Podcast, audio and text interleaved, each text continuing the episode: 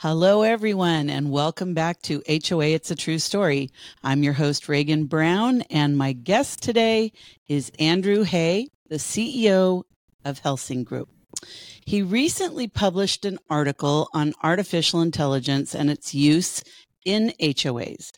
I find this topic extremely interesting, fascinating, and quite honestly intimidating. So I'm really excited about diving into this one. So thank you, Andrew, for joining us today and welcome to HOA. It's a true story. Thank you for having me. I have also with me today the dynamic duo. We have Bill Mann, president of GB Group. Thank you, Regan. And Kelly Zibell, owner of DC Group Management. Thanks, Regan. So Andrew, let's let's go with you here. Happy Valentine's Day to everybody tomorrow. Um, but I'd love to kind of know more about yourself and how you got into your company and CEO of the company. Absolutely. Uh, and again, thank you for having me. Um, it's a real honor to be here. Um, I started in this industry 14 years ago as a manager, had no clue what HOA management was all about, had lived with my family in an HOA, but as we all know, that's really not even close to the tip of the iceberg of what we deal with on a on a day to day basis. So uh, it's been an exciting 14 years. I've been with the Helsing Group the entire time, um, and it's been phenomenal to watch our industry grow uh, and change. Nice. Well, you wrote an article about artificial intelligence. First, tell me what prompted you to write an article about that. That's pretty unusual and very cutting edge. Absolutely. So every uh, I'm on the the vision committee, uh, which is a editorial committee for that magazine for CACM, and each quarter we have a theme, and this theme was planning for the future. Uh, and I felt like uh, talking about AI was the best way to do that. Our industry is actually a bit behind the curve as it relates to AI. Uh, it's really here and now. It's not something coming down in the future. Uh, and it is something we use in our day to day lives, whether it's uh, the self driving cars you see, right, that are mapping out Google, or if you're driving a Tesla, uh, to as simple as spell check uh, within Word or your Outlook programs, uh, predictive text, those types of things is all are all forms of AI that we've been living with for a long time, and it's a time for our industry to kind of come come alive with uh, with how we can make this work for us and work for our clients. Hmm. How do you see it working in HOAs? I'm not, you know, I mean, it's a board and it's management. Where does AI fit into all this? A lot of different ways, but I think, you know, it's sort of like you got to eat the elephant one bite at a time, right? um, and I would say primarily right off the bat, there's some some free or some very inexpensive ways to incorporate um, how we respond to our clients and be able to meet the demands of today's clients and homeowners and allowing AI to do that for us or at least assist us with that. Um, it can connect to the database that contains your governing documents. It can connect to the bookkeeping software that you may be using to be able to give very straightforward answers to owners who email in questions that otherwise you have to spend manpower researching and giving answers to. Andrew, I've seen it used by management companies like kind of in that like in the form of like a chat bot is that sort of what you're referring to? Like a little person that appears on the website to answer questions? Is that what you're sort of talking about? That um, and there are a number of different software providers that connect directly into the crm so it, it responds in an email um, just like as if they were talking to a person. The end user doesn't necessarily know they're not talking to a person in that situation. That's pretty cool Right. So, uh, did you actually like when you say it? You can have the CC&Rs, you know, available to it. So, if someone asked a question about the CC&Rs, it's able to respond accurately. Correct. If you set up the prompts, if if you set up the prompts right, then it, it can, and and that's hmm. the big thing, which I'll get into uh, a little bit later when we talk through some of the other questions that you have. But um, it, it's it's all about the guidance that you give it and mm-hmm. that'll that'll help with the accuracy of the answers. Interesting. Okay.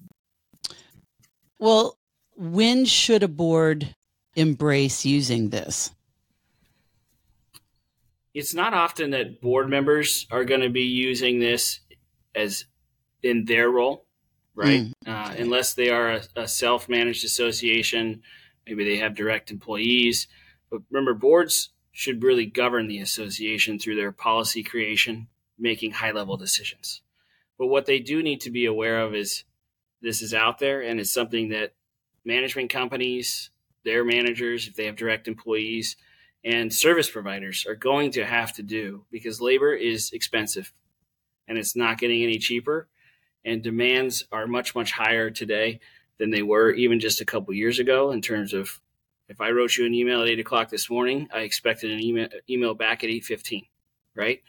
If I emailed you on Friday night at six o'clock and you waited till Monday morning, I waited three days to hear from you, right? It's sort of just the way that people think now with regards to how often they get responses and that that instant gratification.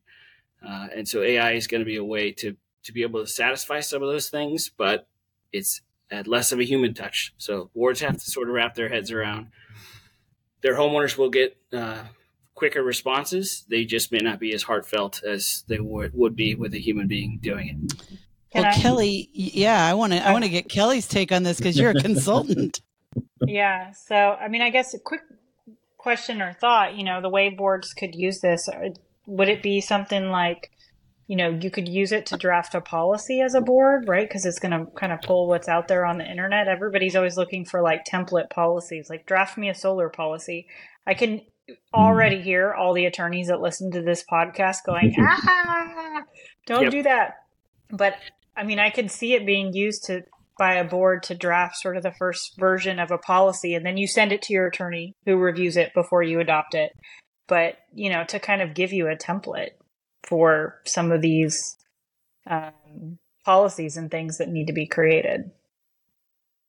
Completely agree. Uh, and like you said, it's just a matter of making sure that you're still consulting with those experts to make sure that you're not off because AI doesn't discriminate, right? It can be sending you policy ideas uh, that's not space, state specific, doesn't consider California versus Nevada versus Florida, right? Um, and so different things have to be considered. There still has to be critical thinking, which really only a human being can do. Um, but yes, it's a great starting point, or uh, you know, it's a glorified. Well, there's there's a few human beings that aren't doing critical thinking, and they put things on the internet, and then this AI goes and finds them and gives them to you. Yeah, yeah, yeah. yeah. well, there's there's been some people who have talked about AI in general that say AI can actually hallucinate. So based on information that exists online, AI can say an event happened that never actually happened. So you you really do have to to to have some guardrails in place, and that's the term that's used a lot, guardrails, to make sure there's a set of eyes looking at that before it hits in. But again, it's just that that many less keystrokes that I have to to spend writing the response. I can simply edit the response. Yeah, I think editing takes a lot less time than it does to type type out the whole response. So if AI can put the first draft together for a manager, I mean, can you imagine how much that would help them with all the emails they're receiving these days? I mean, back well, when Kelly, I started I'm 20 curious. years ago, we didn't get 200 emails a day, but mm-hmm. you get 200 I'm curious, emails a day I'm now. curious. Do mm-hmm. you think that AI would replace you, Kelly, as a consultant? Uh, no, but I do think that there are. I, I'm a big proponent of AI, so I'll say that. I use it um, primarily for writing prompts or drafting the first draft of things, helping with some language, like rewrite this sentence for me, those kinds of things. Um, so I do use AI because I think it's it's but I work alone with not necessarily a lot of other people and from a home office. And so it's not like I have someone and go to their office and say, help me rewrite this sentence. It doesn't sound great. I can put mm. it in ChatGPT and it tells me how to rewrite it um, or mm. gives me some options that then I can change.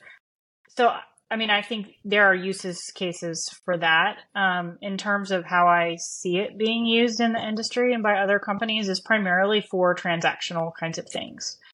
So um, being able to take a payment and post it somewhere um, without necessarily requiring a human to do that actual touching of things or um, invoice coding, invoice review, invoice posting. I've seen a company out there doing that basically who's going to go through, you know, who can go through 12,000 invoices and code them all in, in minutes where it would Oh, wow. take a human hours to do that. Um, so I, you know, I think there's some applications for AI like Mm. that that are going to hit our industry to help streamline some of those back office processes to make them more efficient and really take away that transactional stuff. I think the stuff that's more interesting are the things that um, Andrew's talking about, which is the um, drafting responses for managers, crawling through your email and sort of reading like when somebody asks the question about what's my assessment, like it auto responds to that for you, so you don't have to respond to that. Or what if it found a work order issue that needed that's a little more scary, but like a work order that needs to be issued and then it just creates the work order and all the manager has to do is just review and approve it. I mean, I think there's some pretty cool applications depending on what it can eventually do, but it, you got to train it, like Andrew said. All right. So then, Andrew, the other side of that coin is what is not an ideal situation for the use of AI? Well, we hit on it a bit already. Is just simply to trust it entirely, right? Uh, we have to we have to put minds uh, in review of what it's doing and how it's responding.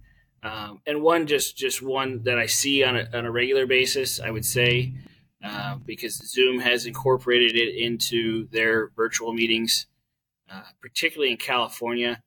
Uh, recording meetings shouldn't shouldn't be a use for AI at this point recording meetings is generally not advised by attorneys. There are some states that require it, but most don't. Um, and I would not do that for liability reasons at this point. Now, I'm going to direct a question to Bill for a second because I, you know, I'm not doing this anymore. But when I was getting resumes, I could tell when somebody had a AI generated resume. Yeah, I mean, we've Because it was not only resumes. RFPs, and a few other things we've received are clearly AI generated and not reviewed by somebody. So, So, to what you're saying, Andrew, uh, you used the term guardrail. Is that what you were calling it? Guard mm, guardrail. Mhm. So that is when the idea of that is that it's a smart learning, so that the more you teach it, the more efficient it becomes. Correct, but then you you set parameters that say don't go don't go past this point, right? Um, so whether you are putting a guardrail that says only research California specific, right? If you if you operate only within a particular state, uh, or or things of that nature, um, you know, or do not do not uh, research past the last ninety days, uh, things of that nature, so that you're not getting a huge huge swath of information, or it, it- you know, it's just simply not allowed to to run rampant uh, across the information superhighway, so to speak. So, Kelly, you were talking about the little bot that's in the corner when you get on a website and you're inquiring about something, and then it pops up and goes, "Hi, I'm, you know, I'm Chad, your your virtual Mhm. assistant." Um, do you think we're going to have that kind of use then, Andrew, in AI, where the virtual assistant will identify itself that way and say, you know, Kelly's unavailable at the moment, but I can help you. What is your question?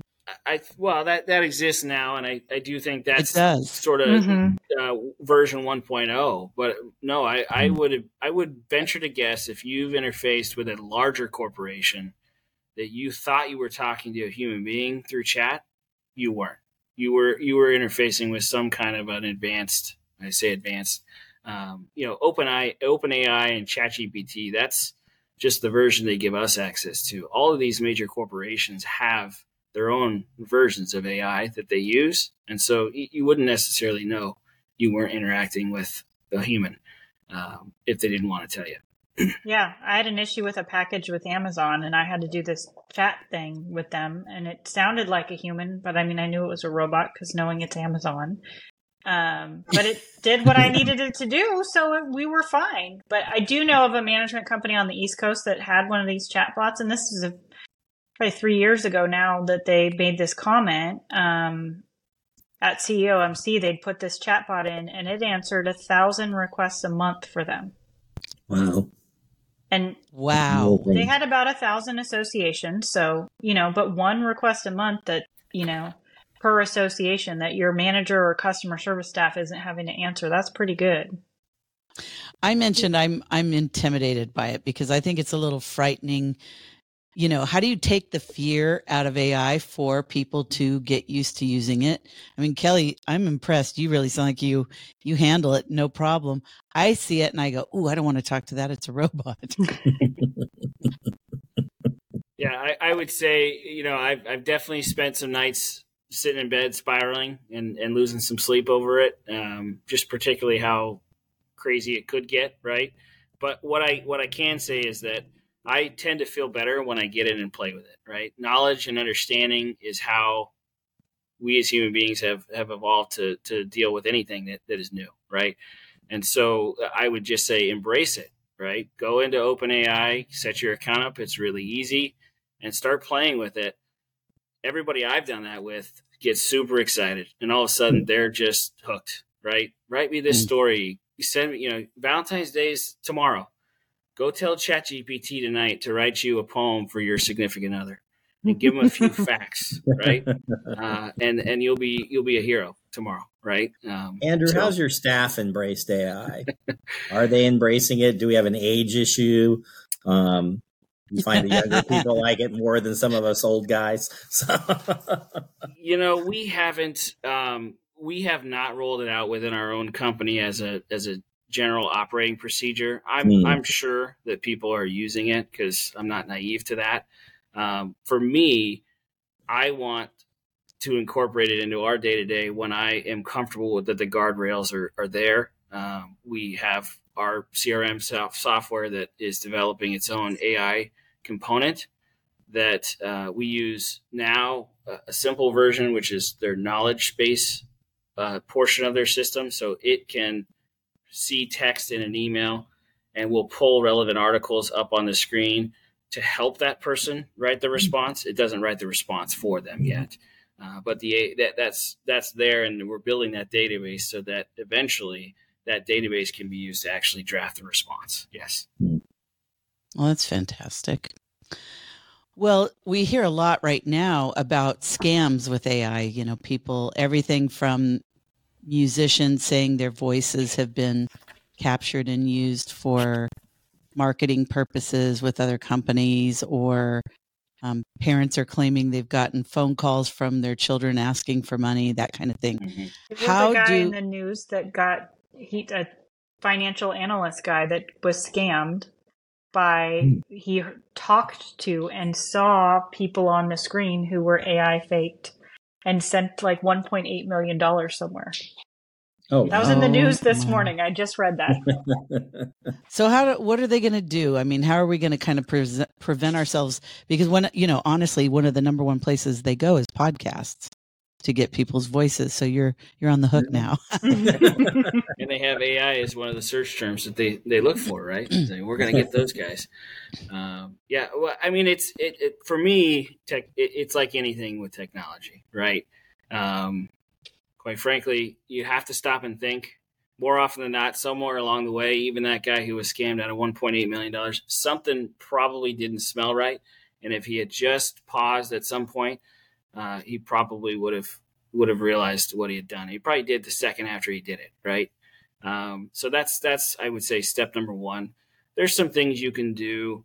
I've thought about with my own family or with my my executive team ensuring that we use some side of some some level of a code word or we just have some small talk uh, mm. throughout the conversation you know hey uh, what was that what was that project i had you working on last week? I can't remember. Ai is not going to necessarily know that um, you know and and so th- there's some things you can do to make sure you always incorporate those into conversations. But quite frankly you know the phishing emails and all of those types of of, of vulnerabilities we have in our in our personal and business world, uh, those are, in my opinion, much bigger threats at this point than what AI is doing. Um, and we still use email. We still use group calendar invites. We still use the technology which creates those vulnerabilities for us. Um, and so it's, it's so it's just a tool. Smart. You yep. have to just treat it as a tool. One more, Correct. one more in our arsenal to kind of go forward. Yep. Yeah. Andrew, what do you think? How much time do you think you're going to have to spend I guess establishing all your guardrails to get this to work? Because it seems to me that's a pretty daunting task. I think it's sort of learn as we go, uh, you know, and, and the biggest, I would say, step one is ensuring that nothing actually goes to the end user without a human being looking at it. Okay. Right. And that then helps us to identify where the pitfalls might be or where the challenges might be. And then we can either turn things off or we just say we're limiting this. Right. But, but for me, it's simply not letting that final product go out the door unless somebody has read it uh, that it has a heartbeat. you know, um, the musician will.i.am. He has a podcast, and he is now officially has a second host that is a AI virtual assistant robot.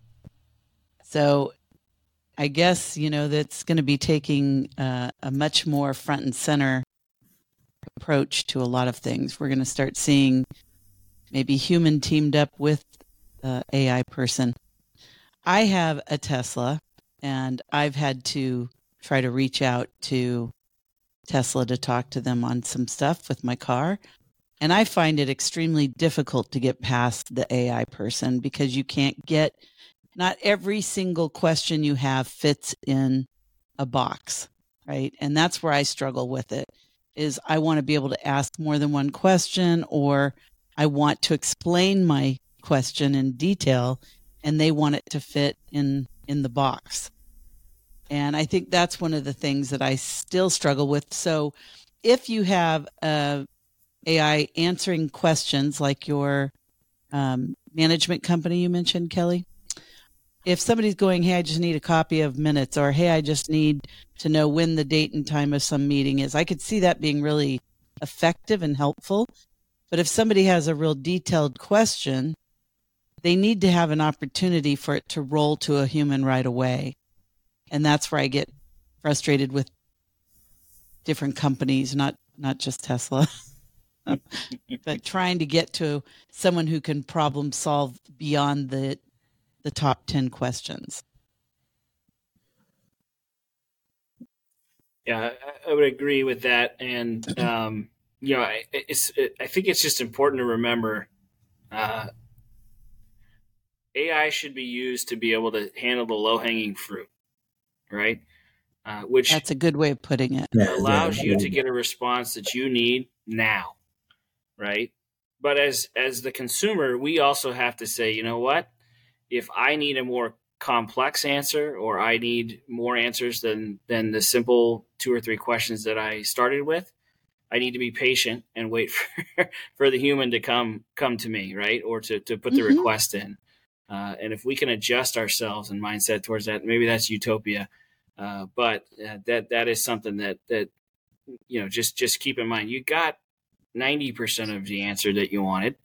Uh, now you have to wait for the ten. yeah, I mean, I think it's.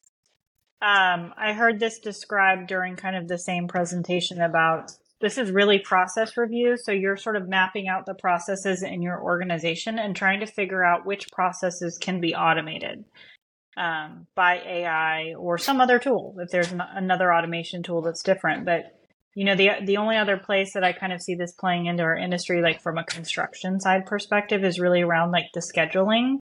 So if you think about companies like FedEx or um, UPS, like they've used scheduling software and scheduling tools that AI helps with that. And I think from a construction industry perspective, if you're scheduling jobs, I can see AI you know, being a route scheduler for you or something like that, trying to schedule jobs for you based on certain parameters you put it in.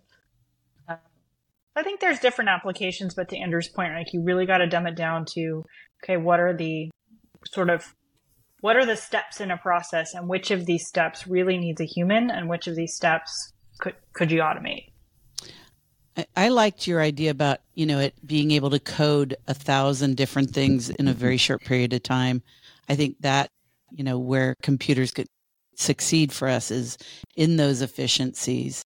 So I can see that being something in the, especially in accounting and that type of thing. Um, Salesforce. Yeah, I think that working the, in that. Honestly, what I've read, Andrew, and I don't know about you, but the industries that are going to be really disrupted by this are sort of the professional industries, not necessarily the blue collar grocery store worker, fast food worker kind of person. It's going to be the the legal profession, the accounting profession. Um, a lot of them are betting on that this is sort of the next tool for them, and I think because of some of the st- things that a manager does, it'll it'll affect us there. I agree. There's there's uh, hopefully going to be a renaissance with regards to blue collar work. Um, it, that's a skill set and, and a group of people that, quite frankly, there's not enough of them out there, right? Um, and I would say, in addition to what you mentioned, there's an industry that directly ties to this that's going to be maybe impacted more than any of them. That's that's the IT and programming industry. You can tell AI to write you code for something that you you need um, and so you don't have to go to the programmer and you don't have to ask them to do it for you. You can, if you can, again, prompt it the right way, can get that information or that code uh, from from AI. Andrew, um, for somebody like myself who's brand new to AI, other than calling Tesla, who would you recommend or what would you recommend for somebody to kind of look at it and like you were saying you sit up at night and delve into it what would you recommend for somebody to go check it out? Eh, Sim- simple uh, it's openai.com openai.com um, that is the one that i started with and i still play with today. And when i'm showing somebody for the first time it, you can link to your google account and log in that way. You don't have to pay anything. You can pay for their their higher level of service. Um, they actually incorporate now AI as logo designs and image designs, so you can yeah. tell it, create me a Renaissance painting of a rose, and it'll do um, pretty amazing things. So that would be where I would start, just to kind of get your feet wet, and you'll be pretty amazed at, at you know the free version of what it can do. Very interesting. Well, the name of the podcast is HOA It's a True Story do you have a story that you can share with us? uh, yeah, I thought of just a couple of little funny uh, requests that we received over the years, and just tying it to the topic of today, I thought, how would AI have dealt with this type of a request, right? so, uh, one of our offices point. is in the East Bay in, in Northern California, um, and we have uh, the Altamont Pass, which is really close to, to our office. If, if you've ever driven from the Bay Area out to Highway 5 or 5 back into the Bay Area, you see all the windmills uh, flowing there. We had a community there in Livermore at the base of the Altamont, and a homeowner emailed us and asked us if we could request that the fans be turned off because it was making it windy at her home. So, needless to say, our response was to explain how windmills worked and that that was actually generating power because of the wind and, and all that. But I, I thought, how would AI have even recognize that that's what she was talking about, right? oh my gosh. Uh, another, funny. another funny one. Uh, owner shows up in the gym. This is a male now in a G string. Uh, and we get reports from owners and complaints that he's wearing what he's wearing. And you know, just thinking about how ChatGPT might write the response to explain what appropriate attire is when it's not a human being and it never worn clothes, right? So, um, you know, just things like that that that uh, have happened many, many times over the years that that help make the days lighter uh, and help us get a chuckle. So, little levity in the day. That's right. Well, if anybody would like more information, obviously he mentioned openai.com, but you can reach out to Andrew if you have a specific question. And uh, you can always get us at inquiry at gbgroupinc.com or you can reach Andrew at Helsing Group. It's helsinggroup.com, right? Uh, just helsing.com. helsing.com. All right. Well, thank you so much. And uh, I can't wait to have this podcast again a year from now and see what AI has done between now and then. So I can't again, wait Andrew. to see what you play with when you get in there. yeah, it will be interesting. we might be replaced by then, Kelly, by Yeah, I might have virtual a virtual assistant. AI host. Very good. Well, until next time, thanks again. Thank you.